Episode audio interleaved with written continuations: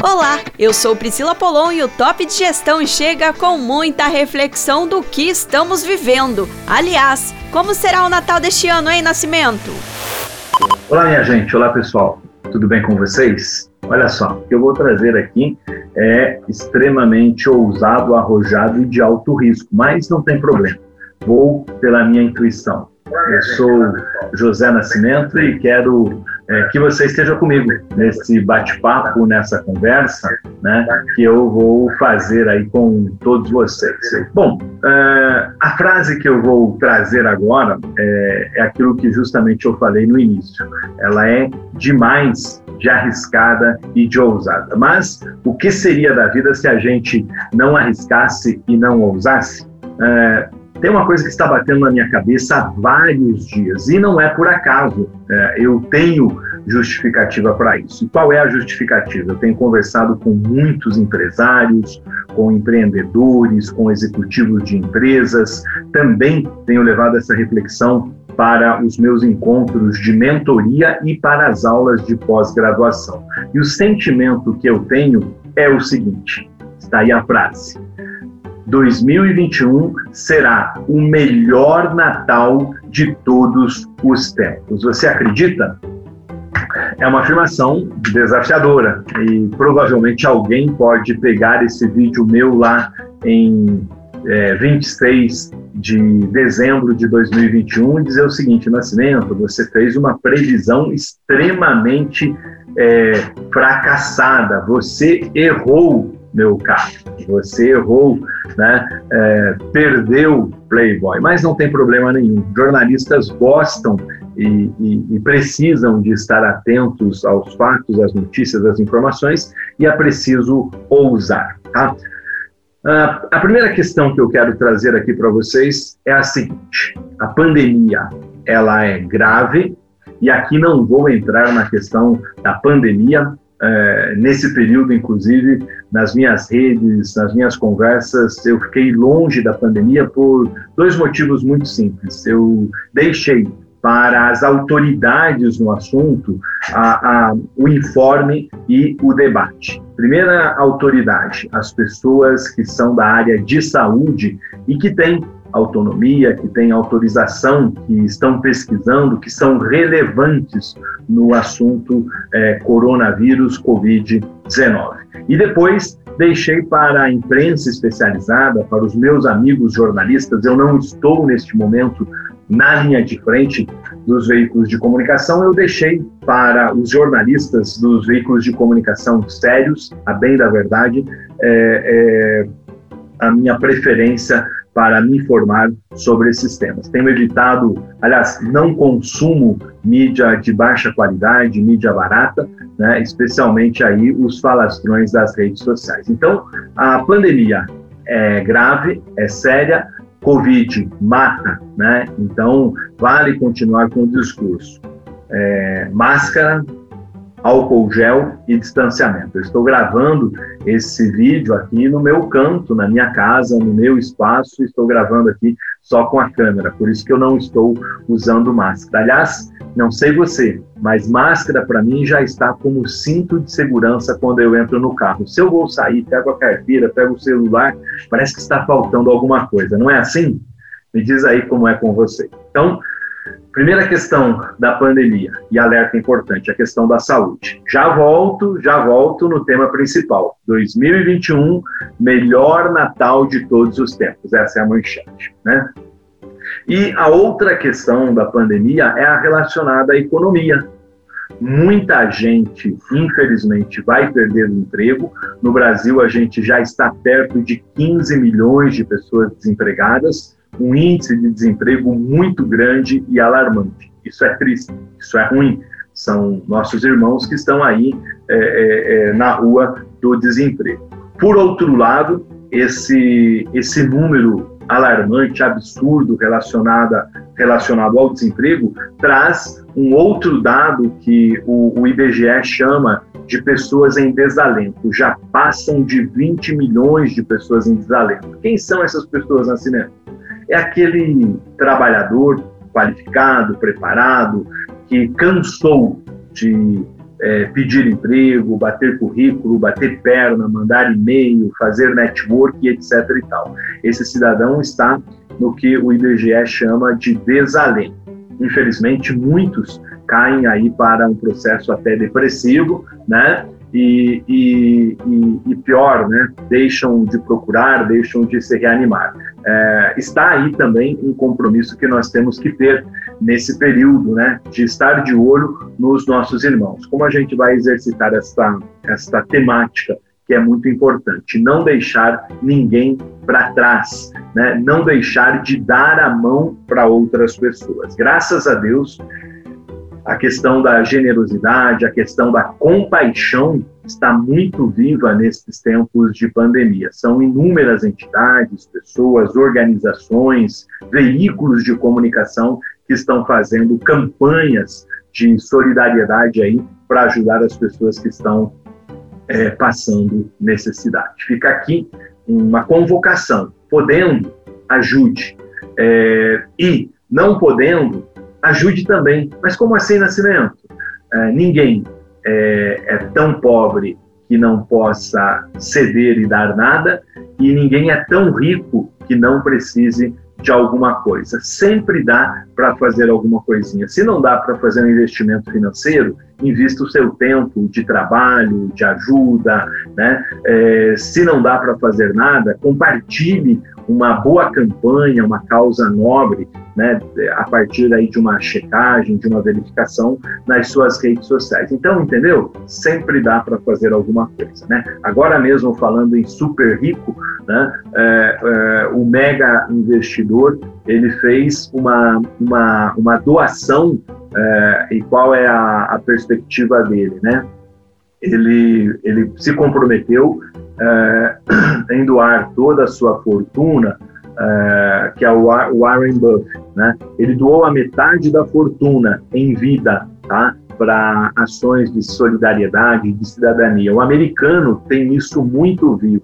Essa cultura, infelizmente, ainda não chegou ao Brasil, né? De você é, distribuir aí a sua, a sua fortuna, de, de, de distribuir a sua riqueza. E o Warren Buffett fez isso, e mais um detalhe, né? Ele já doou eh, a metade e agora vai fazer a doação de outra parte da sua fortuna. Ele, ele se prepara para distribuir mais de 49% eh, da sua fortuna. Né? A, a notícia da Exame é a seguinte: Warren Buffett anunciou uma doação de 4,1 bilhões de dólares para as fundações Bill e Melinda Gates. Aliás, o Bill Gates também é um outro grande filântropo é, mundial. Vai entregar também para a própria fundação dele, que é a Susan Buff, é, e também para outras, outras fundações. O que, que a matéria diz aqui? Aguarde que eu já entro no nosso assunto principal. Perdão, porque eu saí um pouquinho da pauta, que era o compromisso aqui dessa nossa conversa. Talvez é, se você estiver gostando, é, eu trago a, a, o recorte a, apenas aí do melhor Natal de todos os tempos em outro vídeo. Então, eu acho que eu vou fazer isso, né? Mas acabei engatando esse assunto e vamos lá. É, com esse valor, o bilionário chega ao meio do caminho do seu compromisso de doar 99% da sua fortuna que ele fez no ano de 2016 o Buff afirmou. Hoje representa um marco para mim. Em 2006, me comprometi a distribuir todas as minhas ações é, que ele tem do, do, banco de investimento que ele representa e que ele é dono, que representam 99% da minha fortuna. Tudo isso vai para a área de filantropia. Né? É, eu li uma matéria na revista Veja, páginas amarelas da revista Veja, de um dos herdeiros do grupo Itaú, e é um, é um médico, um dos filhos né, do, da, da família Setúbal, e ele provocou muito, porque ele atua na área de medicina, a parte da, do dinheiro dele ele investe também em filantropia. E ele contou que convidou é, um grupo enorme de empresários brasileiros para fazer um jantar, né? O brasileiro gosta disso, jantar. E ele falou que o jantar dos, dos bilionários e milionários brasileiros foi um sucesso. Quando ele tocou no assunto de filantropia, de destinar parte da, da, das fortunas para ações de pesquisa, né? Quando a gente fala em filantropia nesses grupos, não se trata é, única e exclusivamente de entregar o peixe, né? Aquela ação de, de misericórdia e tudo mais. Eles trabalham muito em cima de um, de um olhar de, de filantropia, de, de construir riqueza futura. Então, não apenas é, entregar o peixe, mas ensinar a pescar. E esse milionário brasileiro é, falou o seguinte, que a festa estava linda até a hora dele tocar no assunto. Quando tocou no assunto, ela ficou relativamente indigesta. Então, são poucos os brasileiros é, é, que têm essa, essa visão de investir a, a sua riqueza em filantropia. Dito isso, vamos ao que me anima, especialmente em relação ao, ao Natal de 2021. O melhor Natal de todos os tempos. Bateu a cabeça, Nascimento? Tá maluco? Tem uma crise aí, tem desemprego, tem muitas empresas fechando. Lamentavelmente, né, cada vez mais a gente vê esse sinal. Uh, mas o olhar e análise que eu tenho é a seguinte: tem sim desemprego, tem sim queda de renda, tem sim o número elevado de pessoas que estão aí no desalento. Uh, e, além disso, a questão uh, nesse período que vai acontecer o aumento da pobreza, o aumento das pessoas é, em situação de vulnerabilidade, né, é, que vão para as ruas e etc. e tal, e tem um alerta importante, uma possibilidade, a gente já está vendo, de um aumento da criminalidade. O ser humano, como qualquer outro ser é, acuado, ele esboça a reação. E a reação que ele vai tomar é aquela que ele tem nas suas mãos e é possível para aquele momento. Então, vamos enfrentar um aumento da pobreza e um aumento da criminalidade. Dito é, as, trazidas essas informações, qual é o outro lado deste cenário que nós temos aí, né? É, durante a pandemia, o setor de eventos, de entretenimento, de restaurantes também, de viagens, passou por uma crise muito grande. Numa outra ponta, inúmeros setores da nossa economia ganharam dinheiro durante a pandemia. Então, vejamos: o setor de tecnologia, o setor de eletroeletrônicos, os supermercados ganharam dinheiro, as empresas da área da saúde ganharam muito dinheiro.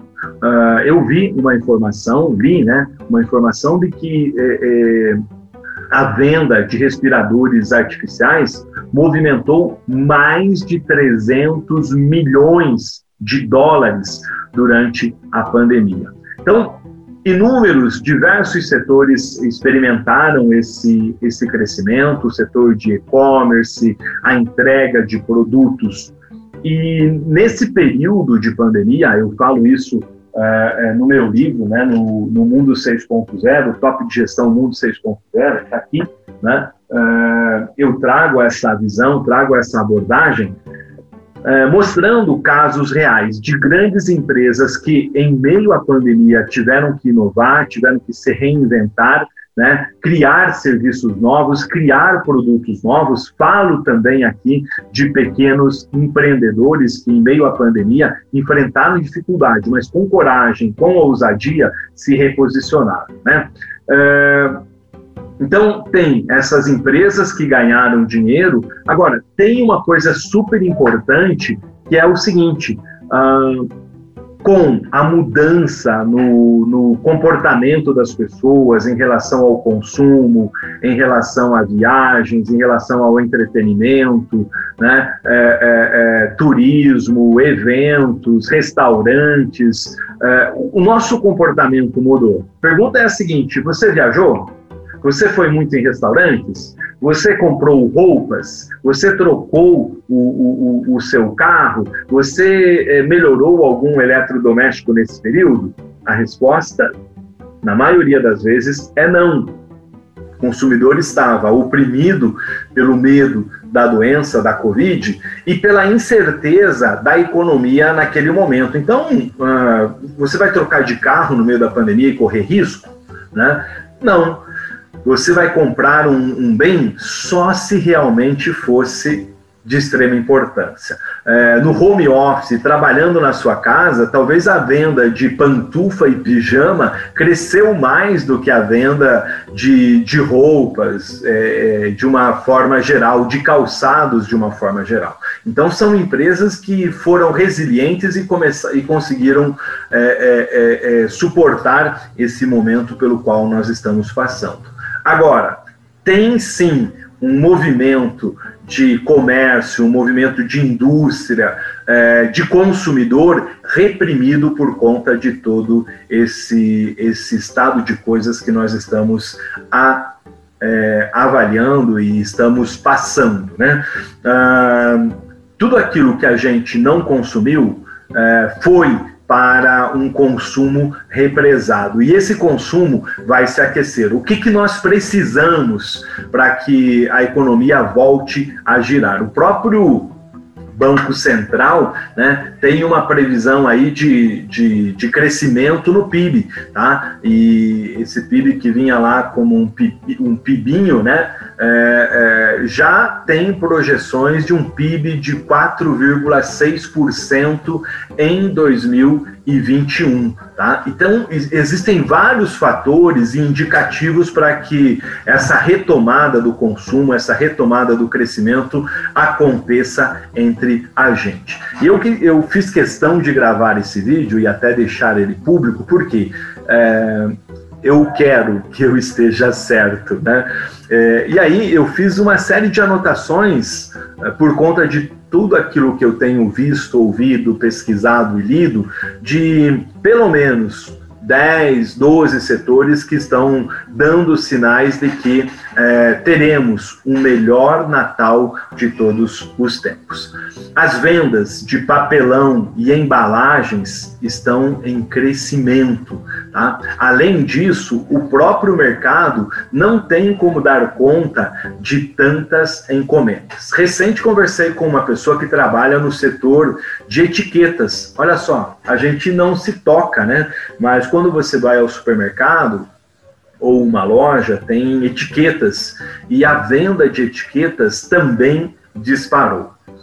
Andando pelas ruas da cidade, você já percebeu é, o número de tapumes e obras de construção civil que estão sendo realizadas?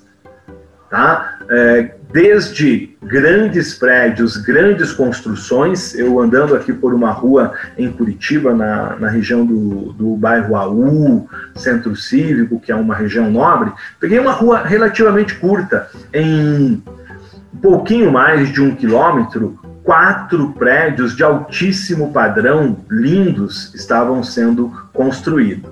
Construídos. E aí você vai dizer, Nascimento, mas só compra esse tipo de empreendimento quem tem muito dinheiro. Ainda bem, porque na medida que um prédio de 20 apartamentos é, é vendido e cada apartamento custa é, é, 2 milhões de reais, pelo menos você vai ter aí movimentando a economia durante um tempo, um, um, só na compra desses produtos, né, 400 milhões de reais. Uma equação interessante. Detalhe: a construção civil continua sendo um dos setores que mais emprega na nossa economia. Né? É, não existe ainda, por isso que os governos investem na construção civil quando estão enfrentando crise e querem um reposicionamento da economia. Então, eles têm uma força de cadeia muito grande, desde a geração de empregos na própria construção civil, como também é, é, em todo aquele ciclo de negócios que, ele acaba, que eles acabam envolvendo. Então, passa pelo, pela produção é, do cimento, da areia, é, dos materiais de construção, né, dos azulejos, das peças de banheiro, das, da vidraçaria, do pessoal que produz esquadrias, né, e assim por diante, né, o cara que produz o EPI que o operário vai usar na construção civil. Olha que ciclo de negócios maravilhoso, né? Tomara que outros setores também tenham um ciclo de, de, de negócios muito grande. Mas não é só a, a construção civil pesada dos, dos grandes edifícios com apartamentos milionários que, que tem essa possibilidade de, de crescimento, como também né, nós estamos indo aí para mais de ano no home office quanta coisa as pessoas tiveram que fazer nas suas casas para melhorar a adaptação na vivência é, maior naquele espaço, né? É, como também para melhorar a sua qualidade de vida. Então, pequenas reformas estão movimentando de uma forma muito especial o setor de construção civil. Então, falei, vendas de papelão e embalagem, falei do setor de etiquetas, falei do setor de construção envolvendo a construção pesada, como também as pequenas construções. Né? Você que está acompanhando essa transmissão aí pelo YouTube, se você quiser, fique super à vontade para deixar aí as suas considerações, as suas perguntas, a sua contribuição. Aliás, ela é muito importante para que a gente estabeleça uma conversa, para que não fique naturalmente só a minha visão e só a minha, a minha verdade aí a respeito deste assunto que é muito importante para todos nós nesse momento da economia. Eu estou dizendo, estou falando, né, ousadamente, abusadamente, estou é, dizendo que o Natal de 2021 vai ser o melhor de todos os tempos, por conta de toda essa essa retomada, né? É, tem uma matéria do G1 é, super interessante que ele diz o seguinte: cinco fatores que explicam a melhora nas projeções do PIB, né, que eu acabei de falar para 2021. É, né? É, os resultados de março que foram menos negativos do que se esperava, é, menor impacto da pandemia e das, das medidas de restrições, diminuição do isolamento social que a gente começa a viver, lembrando que é preciso se cuidar ao máximo, né? É, alta da demanda mundial por commodities, e eu já falo disso, né, porque o Brasil é um grande exportador de commodities, né, é, e o consumo que mostra um fôlego com as famílias usando é, aquela reservinha, aquelas economias que as famílias tinham feitas. Né? Pode ser que as nossas economias, as nossas reservas vão, é, é, vão ser utilizadas, mas fazer o quê? Elas vão ser usadas por uma, por uma, uma situação nobre, né? uma reforma da casa, uma compra de um eletrodoméstico, um eletroeletrônico, que vai se fazer é, é, necessário e importante neste momento. Né? Seguindo Saindo da lista do G1 e vindo aqui para a minha lista, eu trago alguns outros setores. Né? Setor de alimentação vai continuar em crescimento. Né? Uh, durante a pandemia, os supermercados nunca venderam como venderam neste período,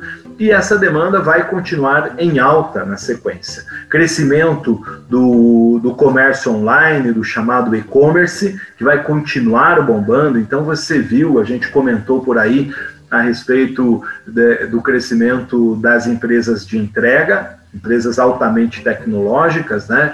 É, depois, a questão da, do Magazine Luiza, das Casas Bahia, das lojas americanas, é, o que mais? Do Madeira Madeira, que eu fiz um vídeo agora recentemente com o Daniel Scandian. O Madeira é uma empresa fortemente do e-commerce. Tá? E o que, que aconteceu com o Madeira? Eles estão olhando para lojas, para lojas físicas também, né? Olha que, que coisa louca. É, acho que eu já falei também do Magalu, né? Que para mim hoje é um dos maiores exemplos nessa área. A empresa cresceu, expandiu e é, foi fortemente para o setor de marketplace, do e-commerce, né? Marketplace, quando ela vira uma solução para outros parceiros e empresas fornecedoras de produtos, né? Empresas que não têm condição, em meio à pandemia, é, de construir o seu próprio e-commerce, acaba utilizando aí a plataforma do Magalu, né? E o e-commerce é a nossa transação, o aumento das nossas compras via o, comércio online e digital.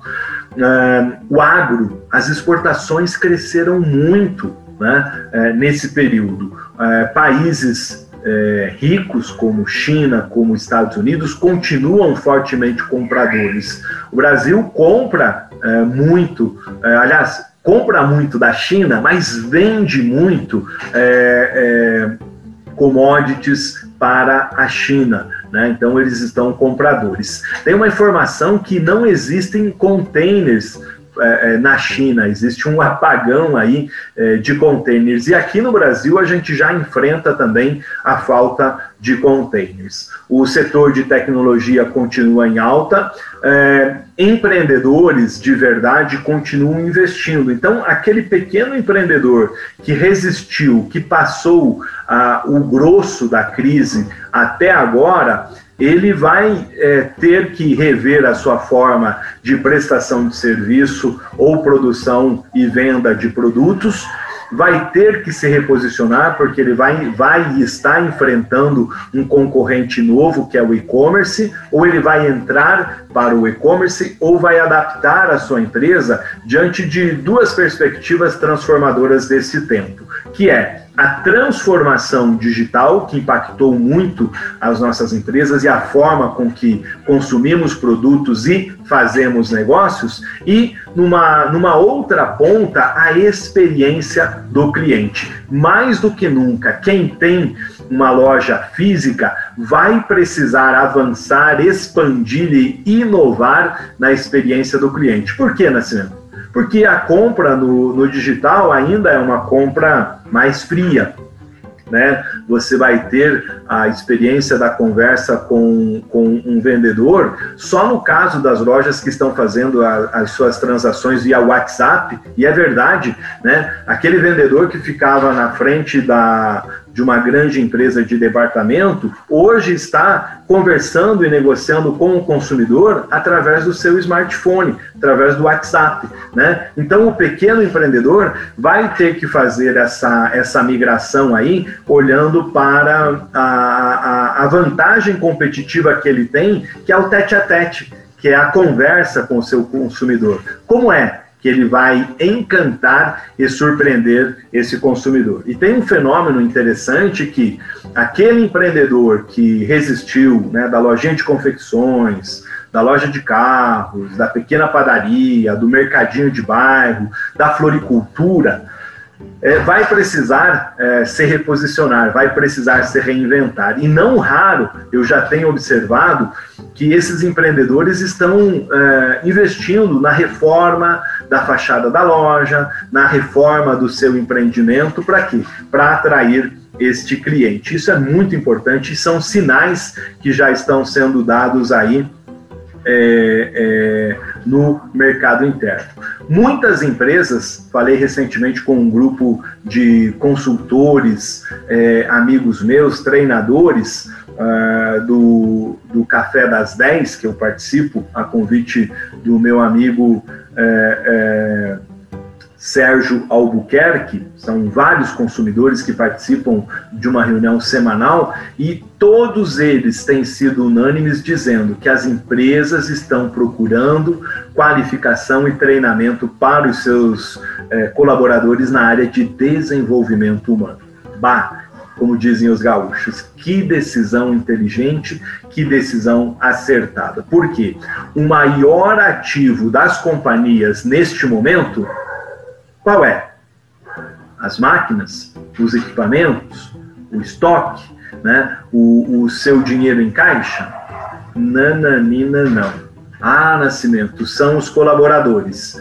Também eu amo colaboradores, eu amo o trabalho de recursos humanos, de qualificação de pessoas, tá? Mas também não é é, é, o maior ativo da pessoa, da, das empresas, a, a, o contingente de talentos. O maior ativo das empresas neste momento são os seus clientes. Se você quer ter e quer ser uma empresa de sucesso e vencedora, olhe fortemente para o seu cliente.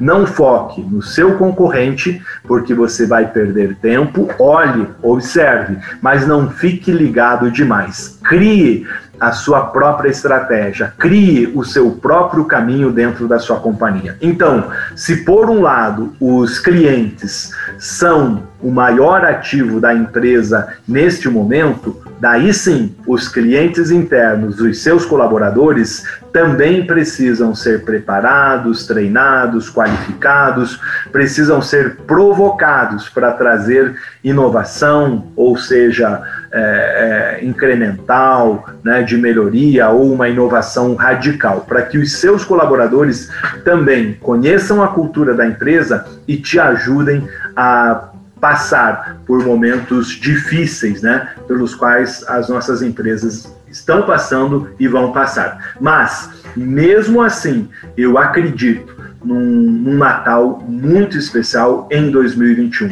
Repito, 2021, o melhor Natal de todos os tempos. E esse aquecimento já começa a ser visto, né? É, o turismo doméstico volta a ganhar o seu espaço, o setor de restaurantes está voltando, daqui a pouco teremos aí os eventos. Tudo isso depende da vacinação. Se nós chegarmos lá a novembro, é, com 80% da, da população vacinada com a primeira dose e com um crescimento da aplicação da segunda dose, né, que garante uma, uma imunização maior, repito, não significa aglomerar, não significa correr risco, não significa deixar de usar álcool gel, não significa deixar de usar máscara, né? Mas é, significa continuar se cuidando e também fazendo com que a nossa economia volte a girar é, é, com um ritmo normal. Se isso acontecer, nós teremos sim, em 2021 ainda, o melhor Natal de todos os tempos. Espero que você tenha gostado dessa provocação, dessa reflexão. É um tema que está aqui na minha cachola, na minha cabeça, e eu não poderia deixar de compartilhar e trazer para vocês que nos acompanham aí no projeto Top de Gestão essas reflexões. Um abraço e até uma próxima oportunidade. Tchau! É isso aí! Gostou do episódio? Então não deixe de acompanhar em vídeo pelo YouTube. Ah, e José Nascimento também está no LinkedIn e no Instagram com Top de Gestão. Não perca o próximo episódio do seu agregador favorito. Tchau! Inovação, empreendedorismo, gestão, liderança, comunicação. É o mundo 6.0 Histórias e inspiração. Tudo aqui no podcast do Top de Gestão.